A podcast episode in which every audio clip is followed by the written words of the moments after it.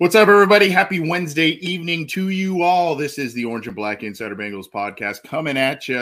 If you're joining us live, welcome. If you're joining us after the fact, that's okay too. We still love you regardless. I'm Anthony Cosenza, joined as always by John Sheeran. Randall keeping a watch on things behind him. John, what's what's going on, my man? I'm doing pretty well, man. I'm doing pretty well. Um, coming off of a de- decent week from for myself. How about you, man? That's it's going. It's going. We were talking about some things beforehand, and uh, it's going. You know, and we've got some big news coming tomorrow across the NFL. Some of it has been leaked. I don't know how much stock we can take into it at this point, but um, we'll talk about that, and we'll talk about uh, one specific rookie in this class that we we've talked about a little bit since he's been drafted, but some more items and facets around this selection have, have come out of late. And we want to talk about him. And we're going to have a little fun, believe it or not. We haven't done that for a little while. We'll have a remember when, and we'll get to a lot of different stuff. Got a lot of bases to cover. So we will get everything started for you. Again, Anthony Cosenza, John Sheeran. This is the Orange and Black Insider Bengals podcast, part of the Cincy Jungle Podcast Network. If you are new, you got to go on your favorite audio streamer, whether that's iTunes, Stitcher, Spotify, Google Podcasts, iHeartRadio, any of those and more. We are there. You got to subscribe to the Cincy Jungle podcast channel. You got to give us a rating as well, hopefully a five star one. We would appreciate that if you like what we're doing. And of course, if you like the video platforms, you can subscribe to our YouTube channel. There's our show icon beneath John and that SB Nation logo.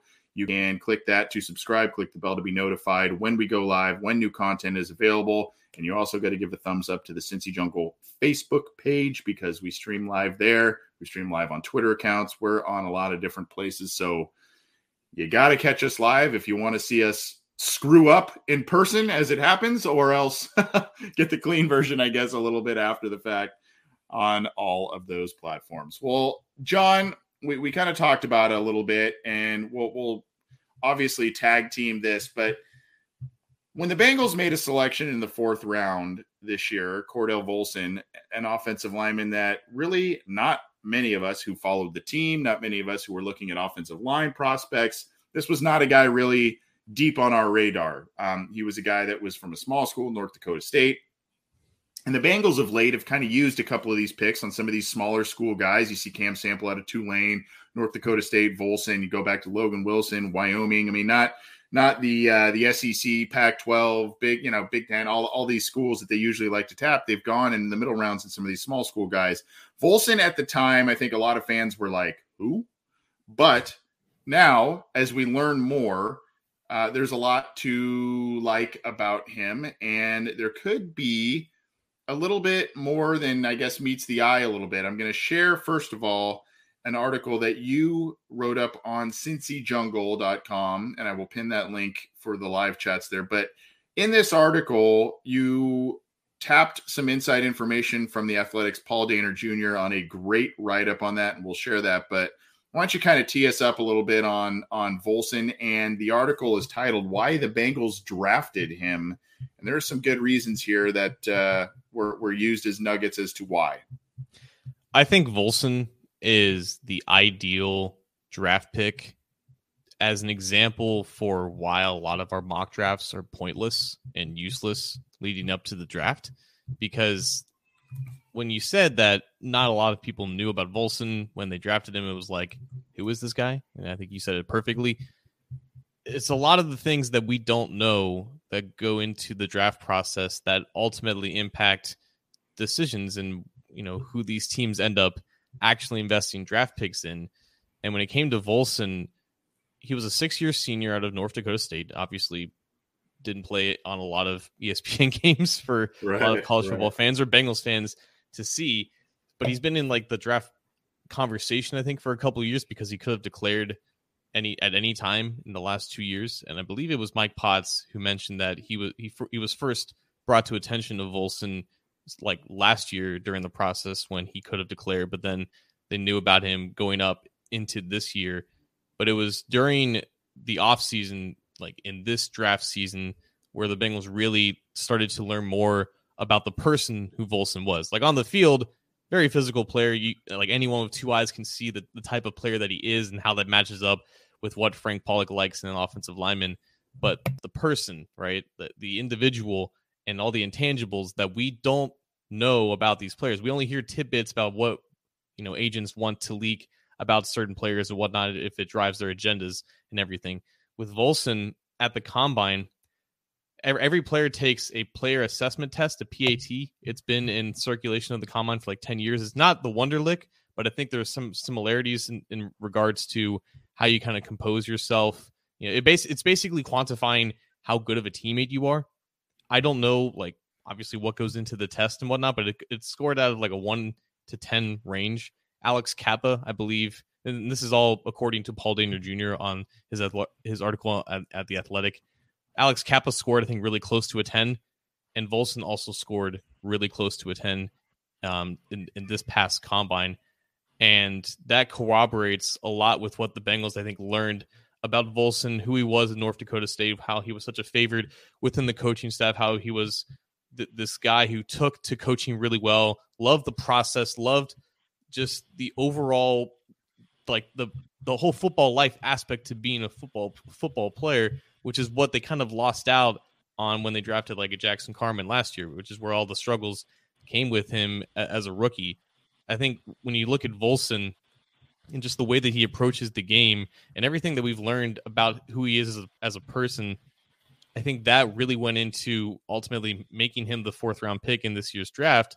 We don't know where he necessarily was graded on the draft board. He wasn't like maybe the best player available like Dax Hill was in the first round or Tycen Anderson was in the fifth round, but he is the perfect example of not knowing what goes into how teams value players because there's a lot of personal information that we just aren't privy to from the outside.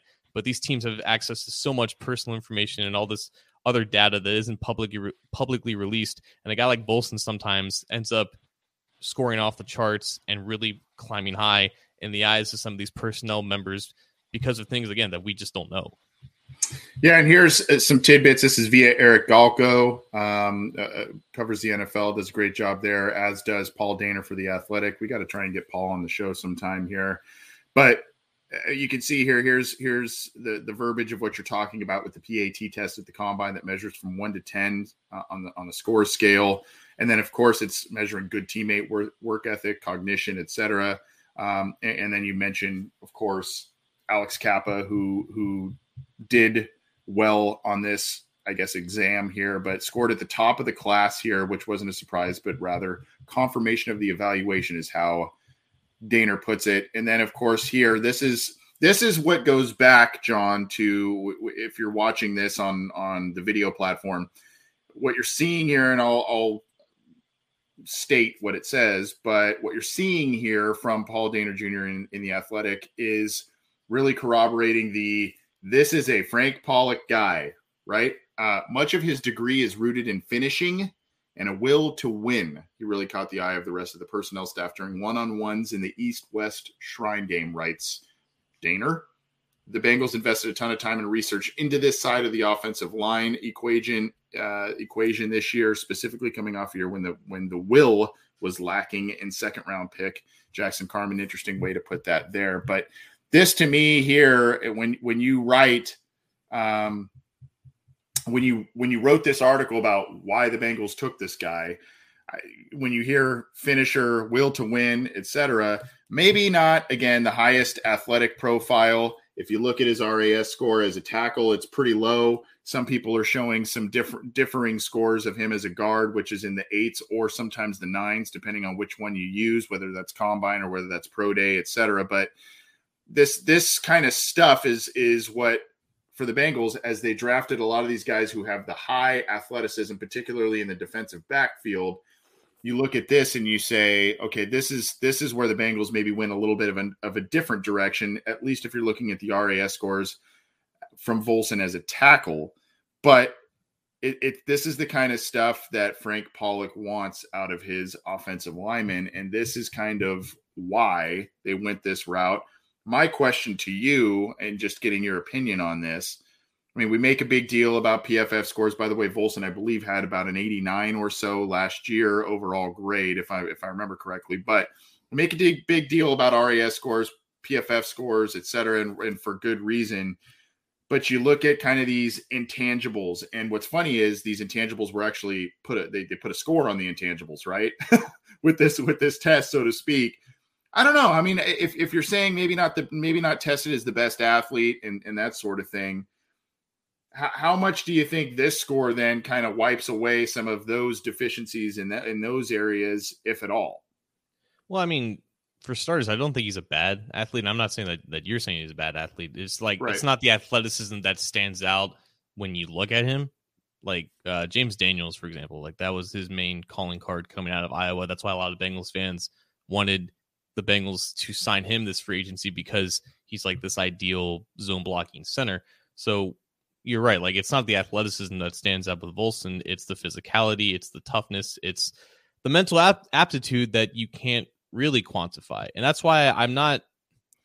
I don't really know what to think about this PAT test. I think there's a reason why we don't know about it, or maybe a lot of us haven't heard much about it. it. Yeah, yeah, because there's a reason why it's called intangibles. You, you can't they're they're not tangible, right? You can't quantify them. It's it's all about it, it's very subjective. It's about perspective, and it's what you individually value in a person and what their character is. Now, there's some things that you can say are objectively good to have in in a person in terms of their personality and, and their character traits and whatnot, but it, it is kind of a a shaky area a little bit. I think if you go too far to quantify it, you might end up uh, stereotyping or, or getting into a lot of generalizations. But in general, I think when you, you talk about Volson, he, he seems to be one of those picks where because no one really knew a lot about him and initially it was it was viewed as they just took this guy because he's an offensive lineman and he kind of fits the bill as this physical guy that that fit the the intangibles of what Pollack wants but maybe he wasn't really worth that pick at that juncture and in the past we've seen after those types of picks, a lot of things come out about the player, about the person, as to why he was worth this pick, as to why he's being talked at as a potential starter at left guard, and you start to see the justification propaganda train moving. But I think the most, for the most part, what we're reading and what we're learning about Volson is objectively positive, and I think it kind of it does correctly justify the investment. And, and again, it's like the 136 pick. You're not talking about a premium pick at w- with this player. So I, I think in the end, it, it, it remains to be a solid pick. It remains to be something that a lot of research was put into this player. A lot of research was put into this position in general. I think back to what Frank Pollack said at the combine when he talks about what he looks for in his offensive lineman. That's where the that's where the Glass Eaters comment came up. And when I heard yeah. about that, I thought, yeah, like that applies more to draft to to the NFL draft because you have a wider range of options as to who you can bring in because you're not buying these players. You're drafting them and they have to be available at your draft picks. It's harder to find those types of guys in free agency, but the Bengals managed to do both, really. They signed three free agents who kind of fit the bill of what they were looking for from the intangible side. And they found this guy in Volson who also seems to be that as well. So they brought in now four, three definitely, three definite new starters, but potentially another fourth starter that all fit the bill as to what they were targeting, as to what they were identifying. Guys who not only fit the bill on the field, but are really committed to the process, who are really committed to the coaching. At least one player who we know works well with this certain coach and Frank Pollack, two guys and Alex Cappa and Ted Karras who have been in the league, yep. who, who, know the who know the experience, who know the process, who have experienced winning at the highest level, who can come in and set the standard and set the example for some of the young guys. Now they have a guy in Volson who, I mean, he's not he's young, but he's not terribly young. He's like 24 years old. A guy who I think also fits that bill. And whether or not he's the perfect fit in a zone blocking scheme, I think all of the other technical um, attributes that he possesses and the way that he takes the coaching, I think that can potentially make up for some of those deficiencies.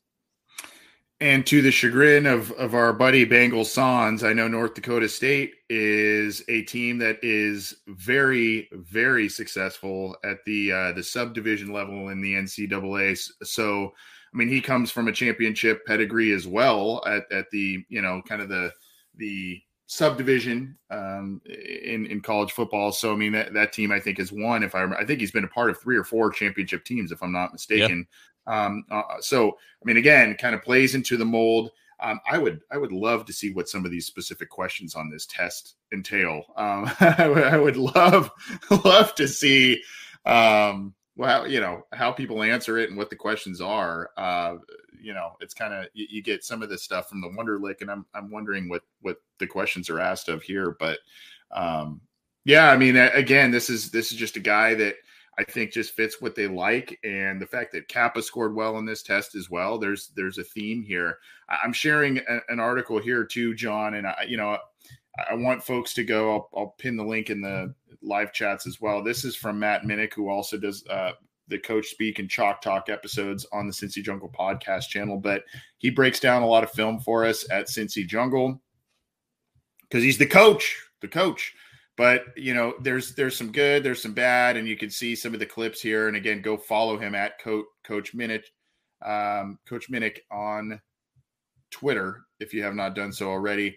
Um, just a couple of, of, videos here. I know I shared some when when he was first drafted, um, and you can see here he's he's got the down block here, and springs a nice play. So I mean, there there's some good, there's some bad, and Minich here, John. I don't know if you you kind of saw some of the the write up here, but you know there's there's some issues. He talks about being an extremely aggressive blocker, but inconsistent. Again, I think that comes with the the level of play that he was at and you know, obviously being a younger player needs to get some professional coaching uh, on him, but he gets good push. You see a lot of this, a lot of the verbiage that you like from from Minich here, and then of course it's just kind of saying, you know, talks about the good, the bad, and and maybe not so much the ugly, but uh, I don't know some good some good and interesting stuff here. I don't know if you've had time to kind of dissect all these clips and if you've had some takeaways, but again, imperfect player but a high level of effort, and there are some some very good facets on the tape.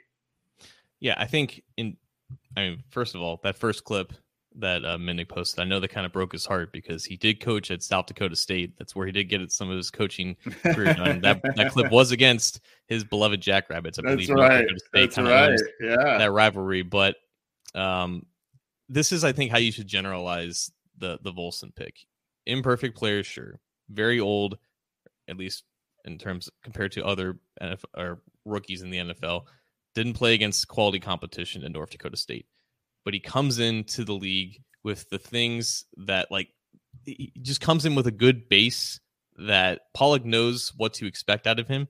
He and I think this is what Taylor said. Zac Taylor said in the press conference, like you value the guys who you don't question, you know, how they're going to be on certain days. You know that they're going to be involved in the game plan. You know they're going to ask questions. You know they're going to be engaged in practices. You know that they're going to take all the steps leading up to the actual game and be pr- mentally prepared, be mentally right, be mentally checked in with all of their teammates. I think Volson comes in as a rookie with that mentality, that base already set, and Pollack's like, okay, this guy is already set in this in this stage of of his career in, in these types of in, in this general area all I need to do now is coach him up on some of the things that he can improve upon. There might be some things that he will never be able to do as a left guard in the NFL. He probably won't be able to be a tackle with, you know, whatever limited athleticism that he has at that position. But if I can get him to just improve in a couple things, I know he's going to have the right mindset. I know that he's going to have the, the right character. He's going to carry himself correctly. He can last in the NFL a long time with a lot of those things on his side. It's up to me as the coach, Pollack, to basically get the most out of him and I'm confident that I can because he's going to take the coaching. He's going to listen. He's going to do the right things. I think that was the most important thing when I with with identifying an offensive lineman who can compete for starting time because it is tough to start as a rookie, not only at any position but especially at offensive line. And Pollack is not like he's a great coach, but he demands the most out of you, right? And that's what that's why people respect him. That's why his players respect him. And it's going to take a lot out of Volson to actually earn that position but if he comes in as the same type of person he was North Dakota State, he definitely has a good shot if he just takes to the coaching.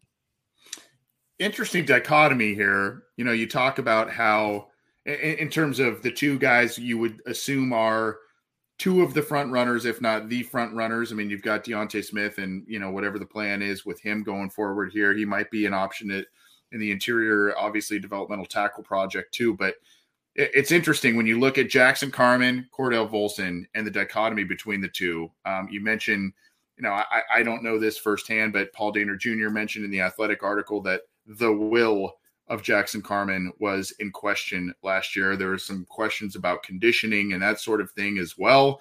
And then, of course, there's the ugly story out there that is still lingering around from Jackson Carman. And then you've got Cordell Volson. You mentioned he is a lot older and comes from, you know, uh, the, the, the will is there, scored high on this PAT exam and all of that. There's, but you've also got Jackson Carman, a, a guy who was one of the youngest players on the roster last year and still has a, a good amount of talent to mold. So it, it's it's kind of an interesting balancing of the scales, I guess, uh, between the two players who are essentially vying for the starting position. At least seem to be the front runners at this point.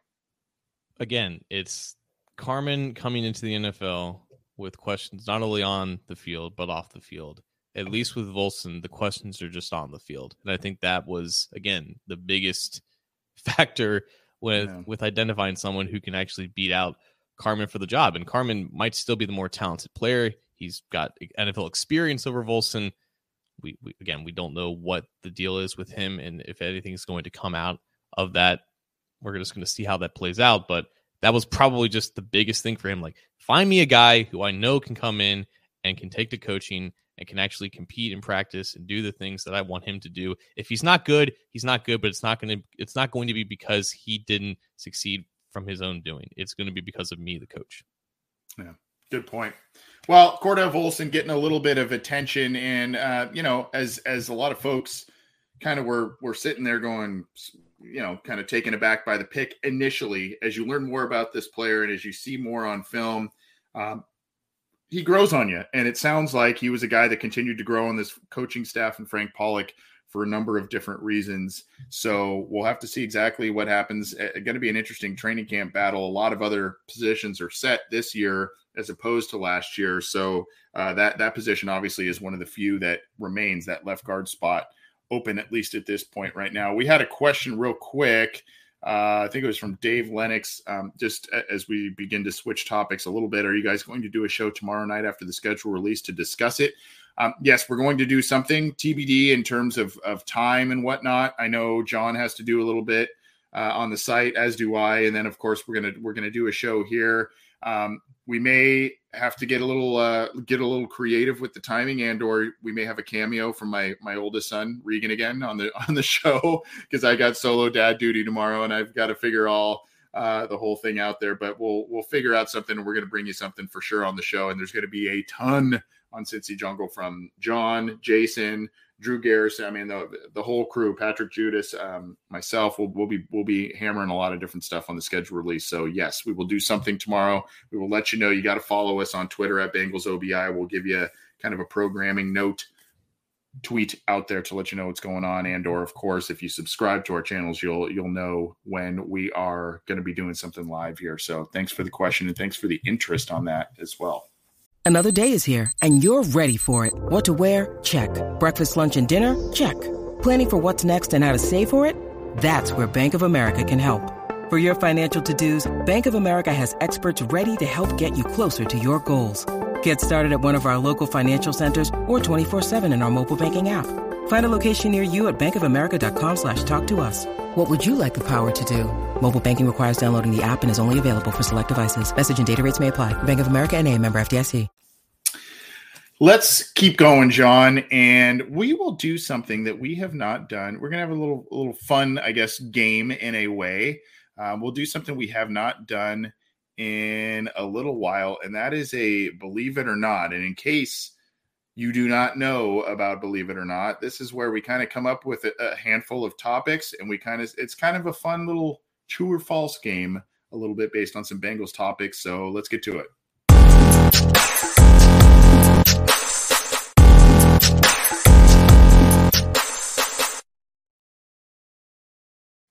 All right. Well, I guess we can start with one topic here, and that will be the safety position. Now, a lot of uh, uh a lot of talk right now in this offseason, and obviously last offseason, has all been about Jessie Bates, and rightfully so. Is he going to play on a franchise tag for a second year in a row? Is he going to sign a long term deal with the Bengals? Is he going to go get a lot of money elsewhere? All kinds of different things. But a little bit lost. We talk about it, but a little bit lost in the Jessie Bates discussion and in the safety discussion is Vonn Bell, who um, his contract is now going to be up after this year, signed a three year contract in the 2020 offseason. All of a sudden, that went by very fast. He's got one year remaining on his contract, been a very valuable member on this defense. Um, obviously, does things that Jessie Bates maybe is not his biggest strengths, and vice versa, Bates to, to Bell, but they've been a good safety tandem for this team since they've been paired together. So, believe it or not, with the Bates contract looming, and or he may or may not be a Bengal going forward. The draft class that the Bengals just put together and where where Bell is at in his respective career, true uh, believe it or not, true or false, that Vonn Bell will be a Bengal past 22 at this point in time, John Sheeran. I don't believe it. And there are a couple of reasons why. I'm just going to look at the facts here. The Bengals don't like to pay guys on their third contract. They, they don't like to pay guys over the age of 27 or 28. They have a lot of deals on the other side of the ball coming up, and they still want to re-sign Jessie Bates. Now, I don't know if Jessie Bates, if if that whole situation is ultimately going to impact Vonn Bell in a way, because I think they're independent and also the re-signing of Vonn Bell is going to take place. If it does take place, it's going to take place before free agency of 2023. And at mm-hmm. that point, I think Jessie Bates is either a Bengal long term or he's going to go someplace else. That those negotiations aren't going to go up all the way up until the spring of 2023. I just look at Vonn Bell, and to me, if CJ Uzomah can go to another team for a deal that's very similar to what the Bengals probably could have or maybe close to what they offered, then I think anyone in that caliber of player is definitely eligible or able to jettison from this team, regardless of their impact on the field and off the field as a leader. And I think Vonn Bell classifies as one of the leaders of this team. And I think that's the reason why a lot of people think that he can break the mold as to who the Bengals typically like to re-sign and who they like to reinvest in because of his impact. And also because if Jessie Bates is gone, then Vonn Bell re-signing him makes a ton of sense. Then you have a duo of Dax Hill and Vonn Bell as your starting safeties for the foreseeable future for the next three or four years together for however, however long a Vonn Bell deal happens. But there's definitely a scenario where both Jessie Bates and Vonn Bell are gone. And I don't think just because losing out, just because the Bengals are probably going to lose out on re signing Jessie Bates, I don't think that automatically means that they're going to go full in in bringing back Vonn Bell because of the other factors that I just mentioned. If if he was coming off of a rookie deal and he was a couple of years younger, I think there was I think that would be a lock. But just because of the other factors that they've shown that they don't like to really reinvest in, because of that, regardless of the money, I think they're just going to have a lot of money tied up elsewhere. I think for those reasons, regardless of what happens, what happens with Bates, they're going to be looking at a Vonn replacement as well. Uh, you know, I I kind of am inclined to disagree with you on this. Usually, we see eye to eye on a lot of this stuff, and I, I not that what you said didn't make sense because it totally makes. No, sense. no tell me why I'm wrong. But no, but uh, here's why you're wrong. No, um, I, I mean, I, I, I definitely see your your points on that for sure. But my my thing is, I see, I do see potentially a situation if you go back to, I know this is a, a, a while ago in different position than this. But if you go back to the the whole do we extend Carlos Dunlap or Michael Johnson thing a handful of years ago, they had a contract out to Michael Johnson. He said no. Then they gave it to Carlos Dunlap. Dunlap signed it, and the rest kind of went for, in history there. It ended up working out for the Bengals anyway. They got Michael Johnson back after one year away um, because he just was injured and ineffective in Tampa Bay besides the point. I could see a scenario like that where they say, This is the deal we have on the table for you, Jessie.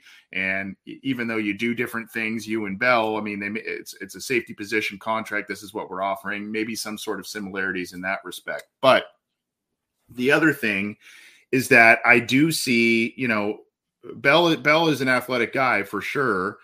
Uh, I, I, the guys they brought in and their athletic profile, their size, etc., is a little bit more Jessie Bates ish in terms of what they bring to the table on a defensive side of the ball instead of maybe a little bit more in in the box type of safety or kind of you know a, a, little bit more of the physicality stuff. Now that's not to say Dax Hill, Tycen Anderson aren't physical guys.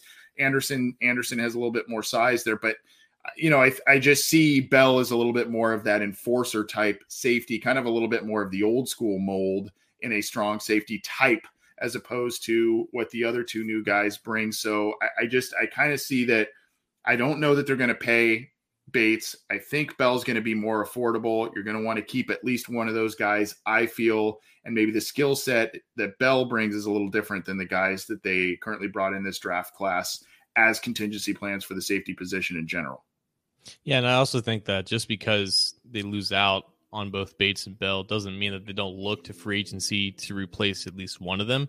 And that could be with someone who's also coming in to a second contract and is also on the a little bit of the younger side. Vonn Bell is actually I always think he I always do think he's a little bit bigger than what he is, but he's actually like 5'11, 200. I think Tycen Anderson is taller and and bigger he's taller. than, than both yeah. Vonn, Vonn Bell. Yeah, so it, I definitely don't think they want to go into 2023 with a hole at, at both of those spots, or at least to fill in with both um, second year players and Tycen Anderson and Dax Hill. But it just comes down to what they if they want to stay true to those philosophies, and maybe Vonn Bell is the guy that breaks it. But let's move on here to another topic. We're going to go to the other side of the ball. We're going to talk about Tee Higgins for a second here because Tee Higgins quietly was not far behind Ja'Marr Chase in terms of average yards per game in the games that he did play. It's just that Tee Higgins played a little bit less than Ja'Marr Chase this year because he was dealing with injuries. He was recently sighted at Bengals OTAs without a sling on his uh, surgically repaired shoulder. So it looks like he's going to be, if not all systems go, most systems go for training camp in, in a couple of months. And there's a definite opportunity that he plays more and just continues to progress as the team's other number one receiver. Maybe not even a number two, but just 1B in this situation because of how talented he is along with Ja'Marr Chase. So believe it or not, Anthony, Tee Higgins, not Ja'Marr Chase, leads the Bengals in receiving yards in 2022.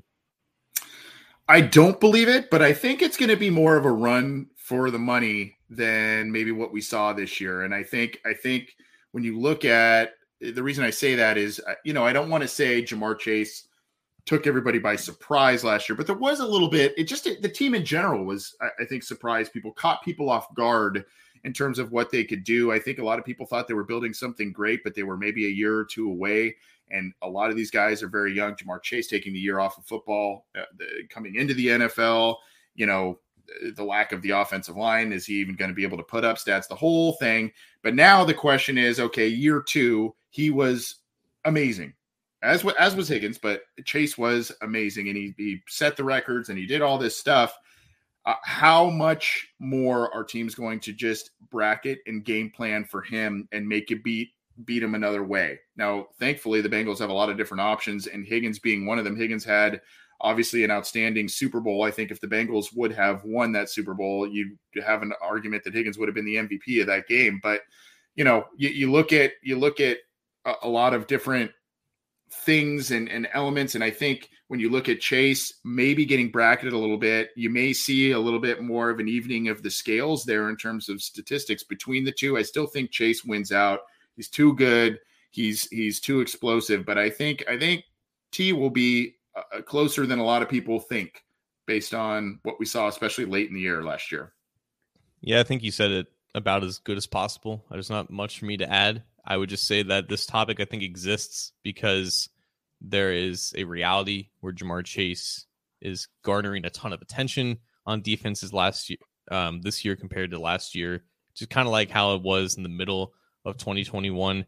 But I, I think that only becomes a thing if Chase isn't as good as we think he is. And I think we all believe that Ja'Marr Chase is as good as advertised. And that just dictates that that that that it just means he's going to get the ball and he's going to do great things with it. So I, I think Chase is going to get his production no matter what, just because he's he's that dude. He is him. And Tee Higgins right now is just in an offense with Ja'Marr Chase, which means He's probably not going to be as productive, but that has no bearing and that should not impact how he's seen as a quality receiver. Yeah, I, I am with you there. Let's let's keep going with a couple more here, having some fun with the believe it or not segment. We have had this guy on our show uh, a couple of times. Very entertaining. Malik Wright from the Right Way Sports Network. He really called a shot today that I found to be very, very intriguing and and eye eyebrow raising, and in a good way. But one that's that is a bold proclamation as we talk about what Higgins can do in this offense and what he will do, what Chase can and will do in this offense the Bengals, and oh, let's not get on CJ Uzomah topic because that on Twitter was another whole. Oh, we'll get there today.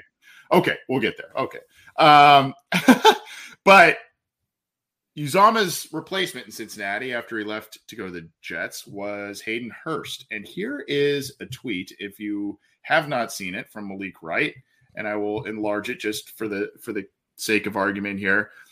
Hayden Hurst will have a 2015 like or Tyler Eifert esque type of season. Eifert benefited from Green, Jones, and Sanu. Hurst will benefit from Chase, Higgins, and Boyd. Everyone's focused on the wideouts. Trust, not to mention a revamped offensive line. Now, we are talking essentially, John, when Tyler Eifert, he still missed a handful of games, but when he played in 2015, he was averaging a touchdown a game, a touchdown reception a game.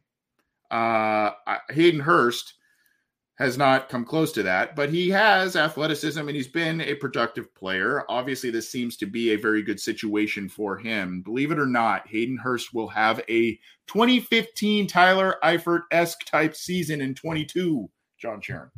Okay, let's yeah, let's go back to 2015. Let's try to remember what Tyler Eifert did because it wasn't he wasn't doing Rob Gronkowski, Travis Kelce esque type things necessarily he had 52 receptions for 615 yards and 13 touchdowns in 2015. So it was the touchdowns that really stands out there. Like you said, won a game because he played 13 games because he was injured for three games. So he wasn't just completely dominating week in and week out and, and running running the field with some of these guys like some of the other elite tight ends. But in the red zone, when the Bengals were finishing drives, and they did that so often in 2015 with how explosive they were, it was Tyler Eifert that I think led the team in touchdowns and was the guy finishing and capping off a ton of drives. And I think with with what Malik was saying is that so much attention is going to be placed on Chase, Higgins, Tyler Boyd, Joe Mixon as well out of the backfield that Hurst is now this fifth option in the starting offense in the starting receiving corps, and he's going to get one-on-one matchups going up the seams,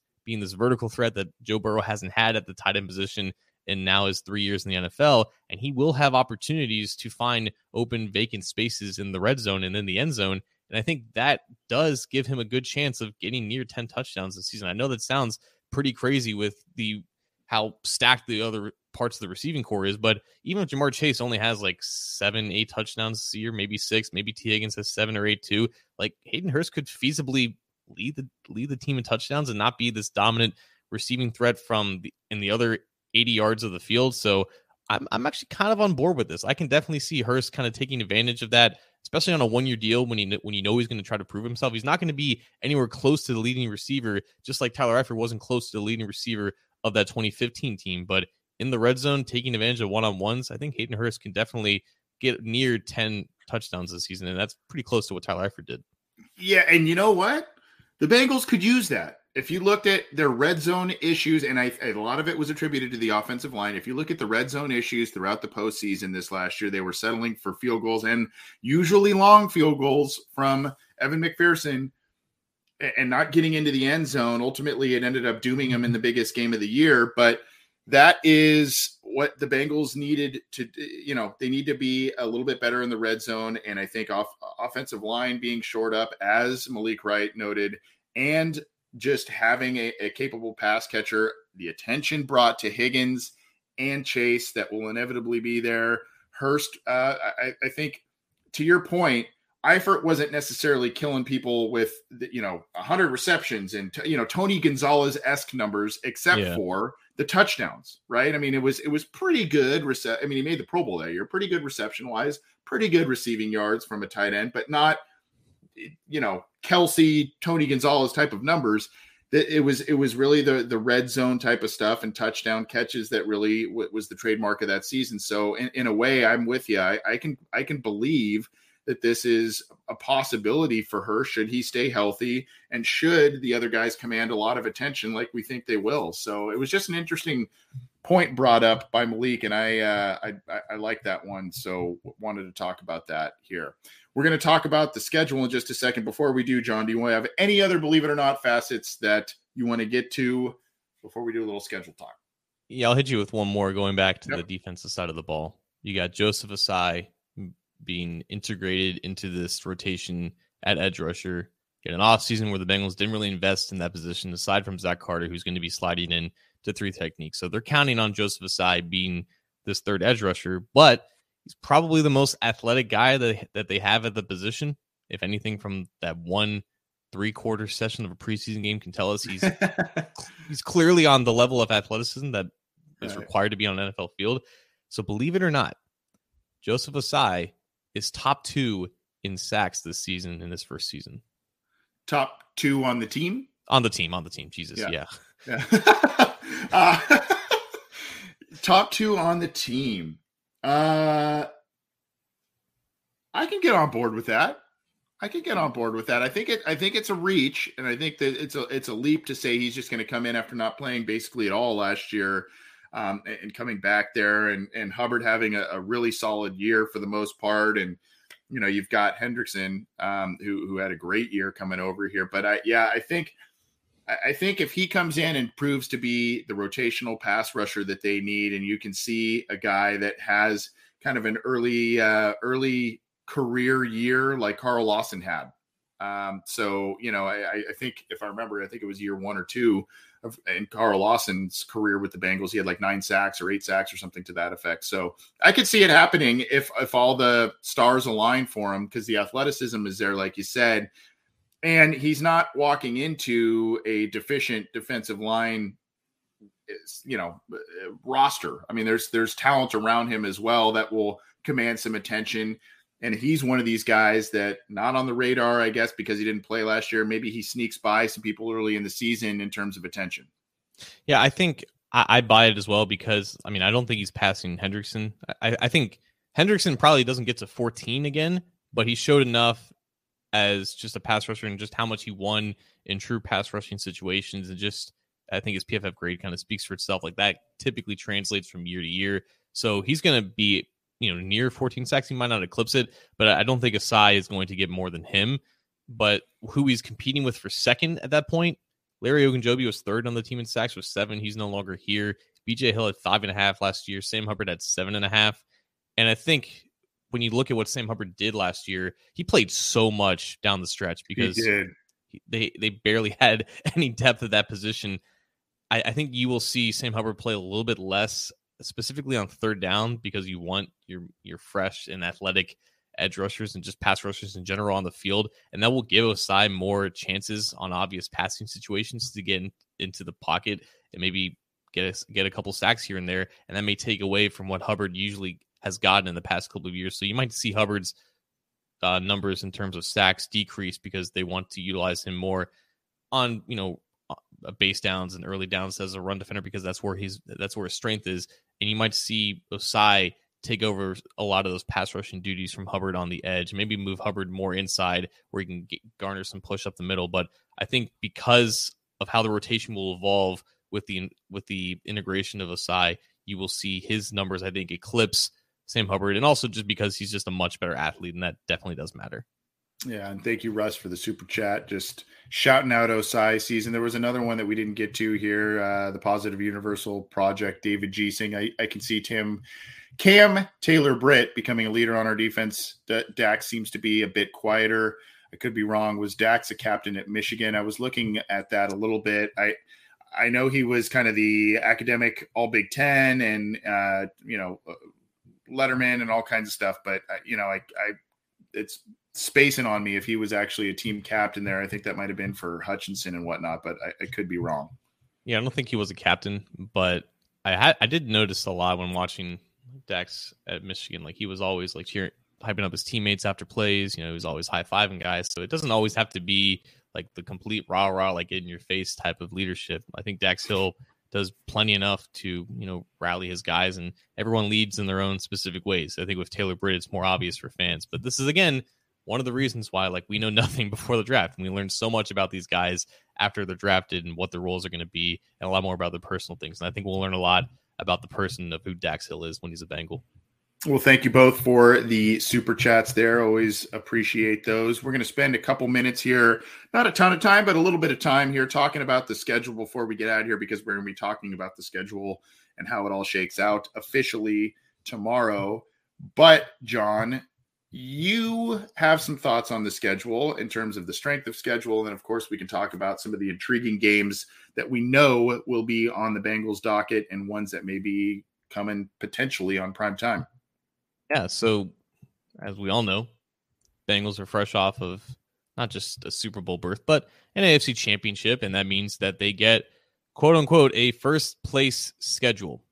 And people have taken this combined with the fact that their strength of schedule, at least going off of last year's records, is I think third in the NFL. I think our own James Rapien, or not our own, James Rapien wrote that on allbengals.com. And I think that has dri- driven the narrative that like the Bengals, oh man, they're going to run into a lot tougher opponents now that they're that they were a first place team last year and they have a first place schedule. The first place schedule, and just in general, how you do last year, how that affects your schedule this year, it only it only affects three opponents, and those three opponents are the Kansas City Chiefs, uh, the Tennessee Titans, Tennessee Titans. No, yeah, Kansas City Chiefs, Tennessee Titans, excuse me, and the Dallas Cowboys. That's three games out of 17 that is affected, that is impacted by what how they did in their division last year. They beat the Chiefs twice last year. They beat the Titans on the road. They're probably better than the Cowboys. Anthony, I, I like pr- correct me if I'm wrong, but like, d- d- does it does it does it really that does it really matter that much? I honestly, like it, it, it barely affects the schedule at all, and I feel like this is just a narrative that just it, not really pe- many people understand. It's more about basically what divisions you end up playing based off the rotation of divisions that you that you have to play. Like they play the NFC South this year, they play the AFC East. I want to say, yep, yeah. So neither divi- neither of those divisions are tremendously tough, but you do have the Tampa Bay Bucks, you have the Buffalo Bills, you have the New England Patriots on the docket because of where your rotation is. I think that more impacts the strength of schedule more than just how you finish in your division. And I feel like it's like the Bengals have already proven themselves against at least two of those te- two of those teams last year. They're still probably the better team on paper. I don't know. It, it feels like it's a lot of talk for nothing. Yeah, I, I waver on it because I, I think there's there is some truth to it, and I think there is some truth to it, particularly as you look at, you know, I mean, you mentioned a, couple of those games there, the, the Titans, the Cowboys, and uh, what was the other one you mentioned there, the the Chiefs. Chiefs. I think you said right, yeah. So here here's the deal with that. Uh, I, I, waver on that because those two teams went deep into the playoffs and were top seeds in the AFC and whatnot. Yes, the Bengals beat them, but um, you know, I mean, I, I, the other thing with it is in general, a lot of these teams improved themselves uh, on the AFC side at least. So I mean, there's there's stuff where you go, okay, oh, on paper this looks hard, and there are some you know strength of schedule issues and and that sort of thing. But like you said, the Bengals did beat a lot of these teams last year. When you look at the Chiefs, they lost Tyreek Hill. You look at the Titans, traded away AJ Brown and don't have Julio Jones at the moment. So. Uh, you could you could make arguments there that they've actually you know kind of dropped a little bit in terms of their talent. And then of course i, I wonder about the dallas cowboys and how they're going to respond after kind of collapsing in the playoffs this last year. And there's all kinds of still questions about the coach and is, is sean payton going to be the guy that comes in and saves the day in a year or two? I don't know. But um you know I, I waver on it. And here's the thing too it's much like kind of a, a the, the argument about oh, there's no way this guy's going to be there in round two. There's no way this guy's going to be there in round three. We do not know from year to year exactly how good these teams will really be. We have an idea when they have a franchise quarterback in place, when they have good quarterbacks in place. You you have an idea that these teams are going to be in the mix. But now the Bengals are one of those teams that have a franchise corner quarterback that have a lot of talent that just went to the Super Bowl as a very young team so I, I waver on it. Yeah, I think the quarterback variable matters a lot. You, can just run through the schedule, and I think you would do a pretty good job of predicting games based off of who has the better quarterback on this schedule. Like Mahomes in Burrow, it's marginal.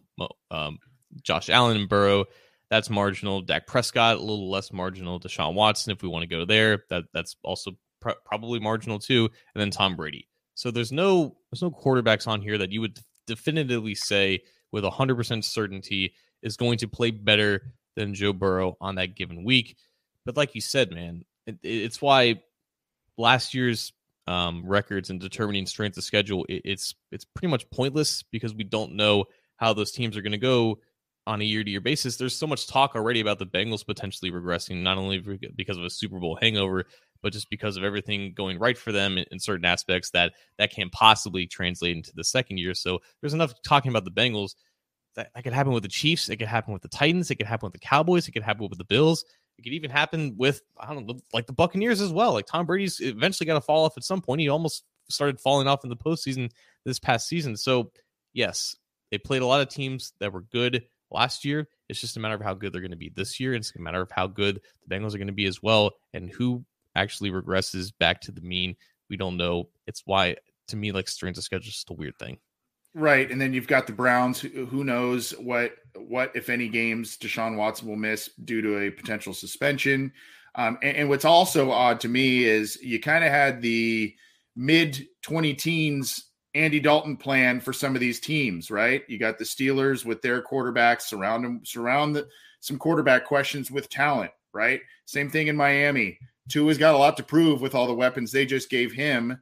Uh, I, I, think they just signed Sony Michel as well. So, I mean, you've got him, you've got Tyreek Hill, you've got Jaylen Waddle, all of that. Uh, you know, you can make an argument the Patriots kind of have tried to do a little bit of the same thing with Mac Jones potentially. Titans uh, we're doing that a bit with Tannehill and the receivers that they had last year. I mean, there's a lot of kind of the Andy Dalton plan, so to speak, that the Bengals used to employ, where it's like, well, decent quarterback, some limitations. We got to we got to really stack the roster around them, and and that's those are some of the teams that I see on on this year's schedule in terms of how they attacked it, and I think it's due to be due to in part the weak quarterback class draft class that we had this year. So uh, you know that's something to kind of keep an eye on. Hundred percent. And then finally, we got to talk about primetime a little bit because that's what everyone wants to talk about with prime the Bengals. I believe yep. there was someone who works at the NFL offices that alluded to the fact that the Bengals better be used to playing under the lights this year. I think the max that they can be scheduled for is five, and the max that they can actually play is seven under the new 17 game schedule. We're we're not going to we're not going to predict all five. We'll just say that for, for tomorrow. um, but Anthony, if there is one or two primetime games that you want to see the Bengals play, let's let's name the opponent. Let's name the uh, home away designation, or based off of who is actually home and away, and let's name the network as well. So your, your first primetime scenario that you want to see for the Bengals on their schedule. That I want to see. Hmm. I, you know, I I guess give me give me the Bills game at home and give me that one on Sunday night. Uh, the Sunday night, Chris Collinsworth uh, calling that one in Cincinnati. The reason why I want to see the Bills is because we've talked at length. We've, you know, we've seen the Bengals beat the Steelers now. We've seen these Bengals beat the Ravens. We've seen them beat the Chiefs. We've seen them beat the the Titans, you know, all of that. I would say the Bills is kind of the measuring stick. They keep being propped up as currently the best team in the league, and for good reason, most talented team in the league. Give me that game at home, especially with the two bromance fan bases, I guess. uh, give, give me that game at home on Sunday night, NBC. Solid choice. I think, and I'm I'm sorry to our friends who are overseas who aren't going to see the Bengals play the Saints. I think because you have that game confirmed in the Superdome, put it on Monday Night Football. Hmm. The Saints, I think, have had two Monday night games each in the past four years. I don't know if a, team has more than eight in the last four years, but you got Joe Buck and Troy Aikman now doing Monday night. I think you still have the Manning cast as well. It's not just Burrow coming home. Like obviously that's that's going to be the main talking point, and it's in the same stadium that LSU won the the national title in 2020. Ja'Marr Chase is from Louisiana. Like he's an actual yeah. Louisiana guy, and he went to LSU. Tyler Shelvin is also was also um, an LSU native or a Louisiana native that went to LSU, and then you had Thad Moss, who really shined in that national title game as well. So it's not just Burrow; it's four total LSU guys all coming home into that LSU country. Put it on Monday Night Football. Go up against a really good defense in the Saints, but you have a quarterback advantage with Joe Burrow and Jameis Winston, who you know is always prone to do something crazy. So the entertainment value will definitely definitely be there. But put it on its own day, so you have all day to talk about yeah. you know the, the homecoming, everything that comes with it. I, I 100% agree with you. And I, I may eat crow when that game comes up here. But the one thing I, that kind of takes a little bit of luster out of that one specifically for, for me is uh, I, I don't know how good the Saints actually are. Um, so it's not, you know, a ton of, of star power, star power, uh, you know, against each other kind of. But I, I totally understand the atmosphere and, and all of that 100%. Uh, we were doing two each, right? Is that what we said? Yeah. Okay. So my my other one, a lot of talk about Burrow going up against Brady and where where and when that'll take place and you know, obviously the uh, some people believe that Burrow is the next Brady. We'll see what happens with that. I'm going to go a little bit uh, of this of that route, but a little different. I'm going to go with someone who is attached at the hip of Tom Brady, and that is Bill Belichick. And mm. give me the Bengals in New England. They oh, came oh off a, a playoff a playoff berth. Give me that one on Monday night with with uh, uh ESPN, like you said, the the Joe Buck, Troy Aikman. I want to see the brain of Joe Burrow go up against the brain of Bill Belichick. We know Bill Belichick's the guy that says, "I'm going to take away one or two of the things you do best, beat us another way." And I want to see Burrow go up against that in New England on prime time to, to really use that as a measuring stick in year three with with Burrow uh, and and being with Zac Taylor there. I have not seen that suggested from any Bengals fans. So, yeah, two AFC East teams. There we go. I like that. I'm going to finish this off with at Baltimore, the Ravens, yeah. Sunday Night Football regular mm-hmm. season finale. So Oof. last year we had Oof. the Chargers and Raiders, and I believe that game was flexed just because of playoff implications. I don't think it was originally scheduled for the regular season conclusion, but that, that game was, was bananas. Game. It yeah. was it, it's probably the top five greatest NFL games in in my opinion, yeah. at least in the recent history. It's, it's tough to live up to that. The, the standards are really high, but I think no matter who you pull for in the AFC North, we all can agree that it's going to be a dogfight. It's going to be really competitive. The teams are going to beat each other up, and it's probably once again going to come down to the, the first week of January to see who actually wins this damn thing. And I think the Bengals and Ravens probably at this point, considering the the whole unknown with Deshaun Watson, they have the the two best chances of actually winning the division. Bengals and Ravens have experience playing each other at the end of the season. They I think they play the most in terms of like those final d- divisional games. So they're used to playing at this time of year, but I think the NFL knows how competitive the division is going to be and they have a pretty safe bet of putting these teams in front of uh, Mike Tirico and Chris Collinsworth on that last Sunday. Yeah, that's a that's a good one. I like it. Well, we'll see exactly how that shakes out tomorrow with the schedule release coming. We'll do a little bit of a rundown on that on the show and a ton of stuff on cincyjungle.com. I would, I just, I mean, are you, are you thinking they get the max of the five scheduled or do you think they get three, four? Yeah, I, I say four, but we'll see. I, I, five would not surprise me at all. Um, you know, hitting the, the trifecta there for sure in terms of Monday night, Sunday night, Thursday night, the whole deal.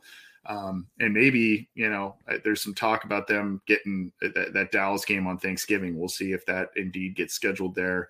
Um, I have mixed feelings about that personally. Oh, but, please don't put them on Thanksgiving. I don't want to worry yeah, about the Bengals when I'm eating food. Yeah, I, I don't. I don't really want that either. But we'll see. Uh, all right. We're going to close up shop with a mic drop and a quick remember when. And we've talked a lot about the Bengals coaches and whatnot John, and I want to take a little quick trip around or down memory lane when the Bengals were in this big upheaval in 2019, the coaching staff shakeup. They gave the reins to an unproven guy in Zac Taylor, and he was handpicking his assistants uh, after Marvin Lewis and his staff basically mostly departed there. Uh, so, if you remember, there were uh, uh, some issues with Zac Taylor coming into the mix because he the Rams were in the Super Bowl and they couldn't, you know, announce the hire and he couldn't get the the staff that he necessarily wanted because he wasn't announced as the coach type of thing. So there was just this big delay and it was kind of a mess. And you go, oh boy, is this thing already starting off on the wrong foot? Is he having to settle for some of these coaches? And one one was the defensive coordinator. And if you remember, I'm going to pull up some stories here on Cincy Jungle there was Dom Dom Capers, and the thought process. If you remember, if you look back at the Mc, McVay blueprint, it was McVay used Wade Phillips early in his career to be the, as successful as he was, and it really helped him. So you kind of thought new young head coach needed to, you know, unproven, really wanted to have a veteran presence who had been an NFL head coach and had some success. Well, there was, I think, some relationship with Dom Capers there reports were that he declined the Bengals offer to be the Bengals defensive coordinator under Zac Taylor. And then it just kind of kept getting worse. There was, uh, I guess, the Jack Del Rio was another name that they were kicking around here. And that one did not, uh, I guess, didn't come to fruition. Here's the other article here. The Bengals passed on Jack Del Rio after he reportedly wanted the job. Was another one that was that hit the uh, the news wire on Valentine's Day of 2019. So we're talking about mid February, and the Bengals can't get their coaching staff together. And if I remember correctly, I think they were coaching the Senior Bowl that year, uh, and so they they didn't yep. have their they didn't have their coaching staff fully intact going into that, which is a major scouting event for for them. And so then after all of this, it, it, it turned into the Bengals a week after the rumor that Jack Del Rio turned down the Bengals job, it was announced by the team that they were hiring Lou Anarumo, and that came with a lot of kind of like the Cordell Volson pick, who? Um, a, a, guy who was a secondary coach for the Giants, had, had done some coaching in Purdue and different different places, uh, a longtime coach, never a head coach, was an interim uh, defensive coordinator with Miami. And so he had ties with Zac Taylor with their crossover there. They bring him in, and it was a struggle until really last year when he got uh, he had health on his side. He had his guys in free agency, his guys in the draft, and the Bengals defense started playing aggressive and smart football on that side of the ball. And so for a while, this was like, oh boy, he settled for Lou Anarumo. He could have had Jack Del Rio. He could have had Dom Capers. He could have had someone proven.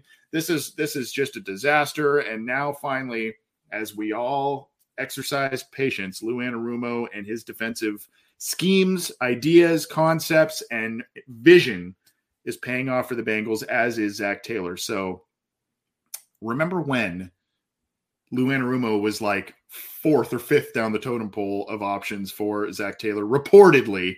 And eh, if you remember too, John, go back to USC when they hired Pete Carroll. That was the deal then too. He was way down the pecking order. They had all kinds of guys, and he ended up working out pretty well for the Trojans as well.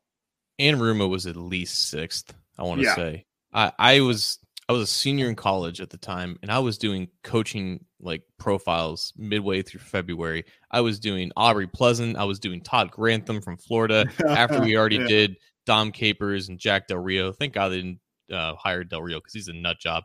But they, they did not coach the Senior Bowl that year. I just remember that it was the Raiders because I asked um, Jon Gruden, remember that guy? I asked him about Brian Callahan, and then he broke the news that Brian Callahan was going to be hired as the Bengals offensive coordinator. So they figured out the offensive coordinator before they actually hired the head coach, and they didn't figure out the defensive coordinator until a month after they hired the offensive court after they hired the head coach in the middle of the scouting combine. Quite the quite the experience. Yeah, I do remember that. Yeah. So anyway, that's my remember when as we get on out of here. Let's uh drop the mic. I kind of I kind of sometimes have been using my remember whens as my mic drop. So what do you got for us as we head out of here, my friend? Yeah, man. The CJ Uzomah stuff. We the Bengals fans just oh, can't boy. let him go. And it's re- it it really is, I think, a lesson in perspective. I don't want to say hypocrisy, maybe a little bit of, of hypocr- hypocrisy, because Uzomah ascended himself into the eyes of Bengals fans as the the the rah rah guy, right? The guy that the team rallies around, but also the fans, you know, put themselves behind because he speaks for all of us. You know, he's he relays the messages that the fans can't get to the the rest of the NFL world because no one takes the Bengals seriously. No one takes the New York Jets seriously. That's exactly why CJ Uzomah is saying, I've never seen work ethic from these young players before ever. Or I'm paraphrasing a little bit, but people saw, Bengals fans saw that quote from his, I think, uh, today, Wednesday. And instead of taking away what they should have, and it's just hyping up and garnering support of his teammates and then now the, the fans that he represents, they took it as shade towards, hey, weren't you just with the Bengals, the, a young team that just went to the Super Bowl? Like, w- w- why are you burning this bridge? The, the, the, it's not this deep. It really isn't. And I feel like It's Bengals not. fans at this it's point, really not. they just went to the Super Bowl. They're they're the next big thing, and everything that you can possibly take as a slight, you're gonna take as a slight because you're not used to being in this situation. You're used to being the punchy bag. You're used to being the team that can't get past the first round of the playoffs. Everything is so personal. It's so serious. The Bengals are good. Get it through your head, right? It's not that deep. I promise to you it's not that deep. CJ Uzomah is not saying, hey guys, watch this. I'm about to end the Bengals' whole career by hyping up my New York Jets. That's not what he's doing, man. He's doing the same thing that he did with the Bengals. He's hyping Yeah. his team up at the expense of every other team because that is what he's there to do. That's why the Jets brought him in, man. They saw the leadership ability that he had with the Bengals, and they want some of that. They want some of that to kickstart their own you know, uprising in the AFC East because they have a young quarterback. They're surrounding him with talent. You know, they're expecting him to ascend in his second year. It's the same exact equation, and you guys can't get it out of your own head that maybe this is just what they do, right? It, it's not personal. I saw so many videos. Uh, doing this other job that I do, I watch other interviews of players and coaches talk about you know how they're arriving in this new situation, and this is the best coaching I've ever received. This is the best culture I've ever been a part of. It's not shade of where these guys come from. It's just hyping up where they are now because they need to get their own fan side. They need to get their own stories and their own support garnered. Right? That's just what they. That's just Yeah. what they do. It's not about you. It's never been about you. Stop it. I love it. I love it. Yeah, and quite frankly, I think I think some of you in Bengals Nation, I love you all, but some of you need a little bit more to do with your time than to to take take this comment and I mean, I I, I get that it wasn't like, oh, this is you know Zach Wilson. It reminds me of a lot of Joe Burrow in the work ethic. I mean, just because he didn't specifically reference the Bengals, it doesn't matter. It doesn't matter. Oh, oh man, we got it. We gotta we gotta move on. I, I we all love CJ. He's on to a different team, and the Bengals are moving on as well. So yes, I, I, I agree with you, John. It's just that was that was one I didn't get today, but it is what it is, and we had a little fun with it. Had some fun talking about it, along with a lot of other topics on this show. Thank you, John. Thanks to all the live listeners. We've got quite a few across a lot of different platforms tuning in live. Thank you very much, and of course, thank you to all of you who tune in via audio or video after the fact. If you can't join us live, try and join us live. We go live a few times a week. So join us for that. And we are going to be giving you more content this week in terms of the schedule release stuff and more as we always do happen in headlines our wednesday show different other things that we'll be bringing you through the summer as well. So keep it to our show and keep it to cincy jungle to get all the breakdowns on the schedules and whatnot. John have a good week my friend. You as well, man. all right. We'll talk to you all tomorrow